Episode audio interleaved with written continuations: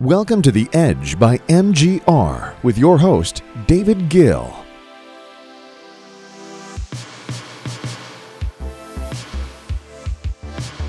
This episode of The Edge podcast is going to be a fun one. I'm your host, David Gill, and uh, how's it going, everybody?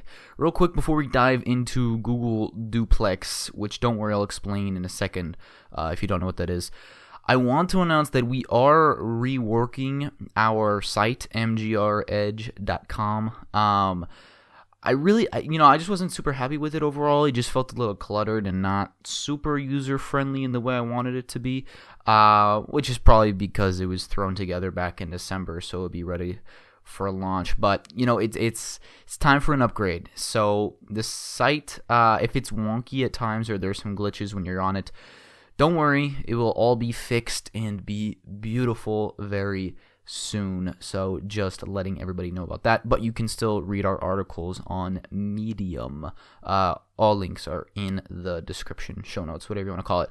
Also, I just wanted to say, real quick, side note uh, before I get into the main topic. As an avid basketball fan slash data algorithm junkie, last night's Western Conference Finals game. Uh, this is I'm recording this on a Tuesday. Uh, might go up on Wednesday, but it should be Tuesday. Uh, between the Rockets and the Warriors made me a little sad. For those who don't know and watch basketball, the Rockets uh, they play a fully backed by math and data style of basketball. Uh, if you've seen the movie Moneyball with Brad Pitt, you'll know what I'm talking about. Anyways, they lost the series four to three after they were up three games to two. Uh, when their arguably best player, definitely their second best player, got injured, which it's a major bummer. I was definitely rooting for them to win uh, with data, and it almost happened, but they didn't. And for the fourth year in a row, we have LeBron James versus the Warriors in the finals. But, you know, it's okay because my actual team that I'm a real diehard for, the Phoenix Suns, have the number one draft pick this year. So I'm completely ecstatic about that. We haven't made the playoffs in eight years. Hopefully, this next season won't be the ninth. It probably will still, but who knows. Anyways, enough basketball. I could go on about basketball all day. It's time to talk about the future and Google. Roll the intro. You ain't got no money, I ain't got no time. All these faces looking funny when I'm driving by. Google Duplex is very good advertising for Google, an A plus PR stunt because it got bloggers and tech news sites and even gullible podcasters like myself to talk about it and to talk about how advanced Google is. So bravo, bravo to the marketing team, the PR team, whoever came up with this. Uh, but let's play the clip real quick so everyone listening knows what I'm talking about. Uh, you're gonna hear a robot that sounds exactly like a human make an appointment at a hair salon. This is Google Duplex. It's supposed to be kind of a new uh, AI robot assistant. Uh, so yeah, just go ahead and play it. So how can I help you? Hi, I'm calling to book a women's haircut for a client. Um, I'm looking for something on May 3rd. Sure, give me one second. Mm-hmm. Sure, what time are you looking for around? At 12 p.m. We do not have a 12 p.m. available. The closest we have to that is a 1.15. Do you have anything between 10 a.m. and uh, 12 p.m.? Depending on what service she would like. What service is she looking for? Just a woman's haircut for now. Okay, we have a 10 o'clock. 10 a.m. is fine. Okay, what's her first name? The first name is Lisa. Okay, perfect. So I will see Lisa at 10 o'clock on May 3rd. Okay, great. Thanks. Great. Have a great day. Bye. All right. So that was cool and kind of a little bit creepy, right? The the way they set up the bot to throw in like ums and mhms and all that stuff into its speech to make it sound more lifelike was a little unsettling because you know it's a bot, but to the person on the other end of the phone, they pretty much had no idea, which is pretty impressive. I mean, if you didn't tell me that that was a bot. I didn't know ahead of time. I would have thought it was just a normal conversation between two people trying to make an appointment. So impressive in that case. And people have been freaking out about this, saying, you know, this should not be allowed, questioning ethics, and, you know, coming with a million other hot takes about it. But Google Duplex is a front. It's a surface level mask that's intentionally designed to get people's attention. You know, it's it's it's intentionally made to wave at them and say, "Hey, look, this is the future."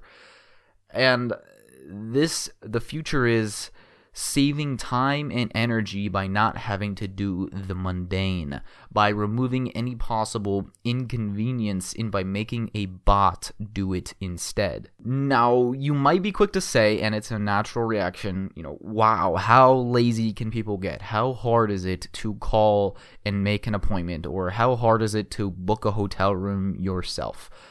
And the answer is it's not hard to do any of those things. But if those tasks can be made easier, or better yet, uh, be completed without your involvement at all, you are going to choose that option. You have running water coming from a sink. You could walk down to a well and fetch a bucket. It's not that hard. Oh, you have to walk for a bit? It's not an insane amount of work but you don't. You have the water come to you. And in the future, you'll have bots come to you with a confirmation saying they did exactly what you wanted without you having to lift a finger. And the reason I say duplex is a front is because the future is not bots communicating to human workers like the demo showed. The future is billions of worker bots talking to billions of other worker bots on behalf of their human overlords. And they won't talk to each other with ums and ahs. That's that's highly inefficient and you know, it's it's ums and ahs are really just an error in the human brain that occurs when it needs some extra time to process a situation and come with a response. That's why you say um uh oh this, and then you say your answer, right? You're you're you're you need the extra extra processing time, or you know, for you kind of for a brief moment forgot what the hell you were talking about in the first place. Which happens to me a lot when I'm recording these podcasts. Anyways, bots don't have those errors and they will talk to each other in code. Hence, Google Duplex, the Google Duplex demonstration was a front. It was a PR marketing uh, extravaganza. Very well done, as I said. Props to them. Whoever came with the idea deserves a bonus, but that's not what reality will be. That is not what the real future is. The real future is automating the gaps in current automation. What do I mean by that? Well, software is great, but bots are better. You know, the person at the salon is using a planning software to book and manage all of their appointments with all of their clients' customers. While the caller is using Google Calendar in this case, or you know, it could be some other calendar software, but in this case, Google Calendar, obviously Google, uh, to keep track of their own day to day life. But there's a software gap in syncing up these two calendars so that both parties are able to make an agreement for a time slot that is available to both. So, human intervention is needed. The customer needs to call the business, and the business needs to pay someone to answer the phone so that they can communicate and coordinate their calendars. That's the gap. AI will fill that gap. And Google just so happens to be a company that's trying to sell you on them being the ones who will close that gap.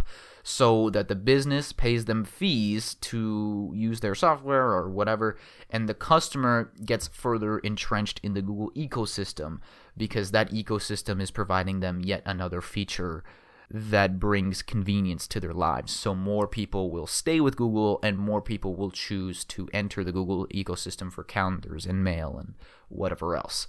That's what Google's trying to do here.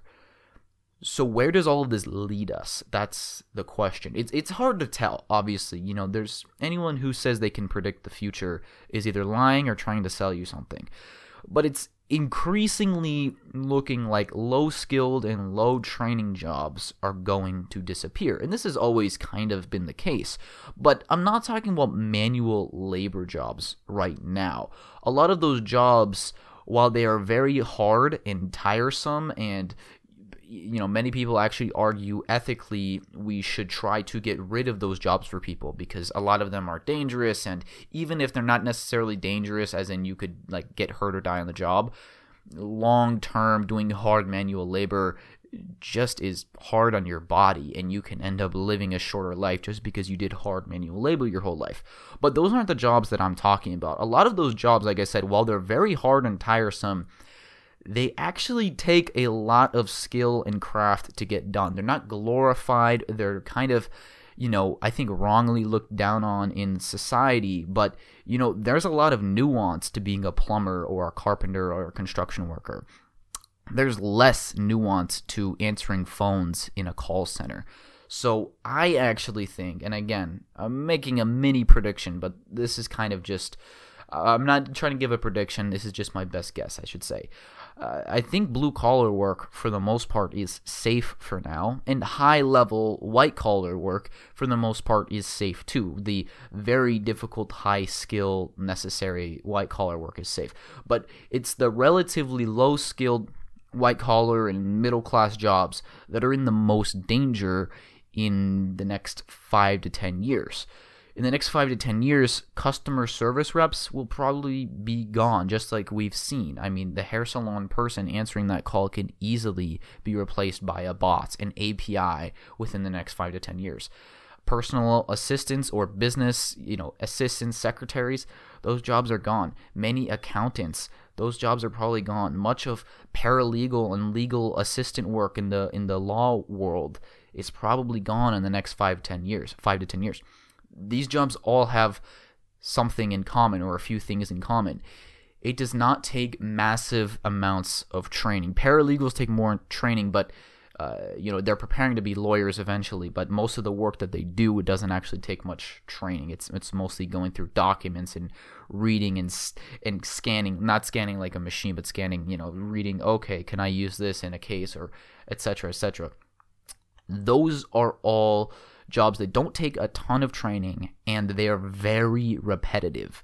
And there's also relatively low levels of nuance. There, there's always nuance in any job, but you know, you can have bots do the jobs of nine or ten people while you have the one person there to handle the most complex and difficult scenarios that the bots can't yet handle. But that still leaves, you know, 90% or more of those jobs replaced by bots. Now, I'm not going to get into whether this is a good thing or a bad thing. There's arguments on both sides. Short term, probably bad because, well, there will be an increase in unemployment in those people who have those, you know, like I said, entry level, medium, not super high skilled jobs that are very repetitive, unless they're able to, you know, find another skill or learn another skill quickly, they are going to be unemployed. That's the reality. So short term, yes, it could probably be bad.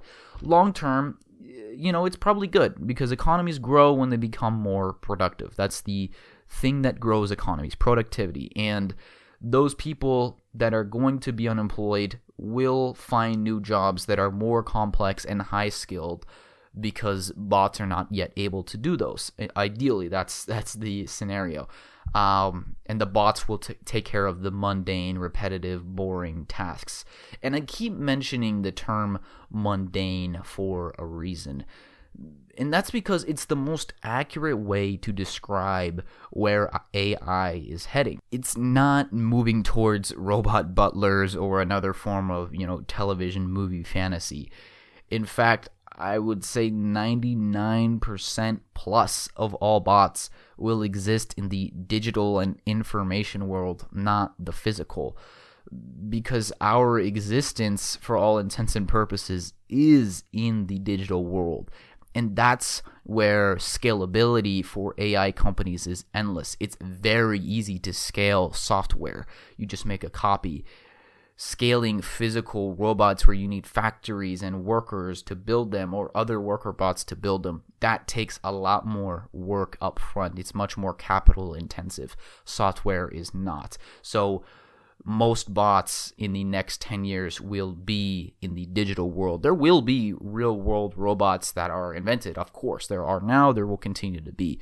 But the biggest revolution is going to come in the digital world, closing that gap. The future of AI will not be sexy, it will take over the mundane, the pencil pushing, the memo reading, the calendar planning, the Excel sheet creating, all of the boring tasks that no one really likes to do but need to be done for a modern world to function as it is and will continue to be uh, needed to be done in the future, uh, bots will do.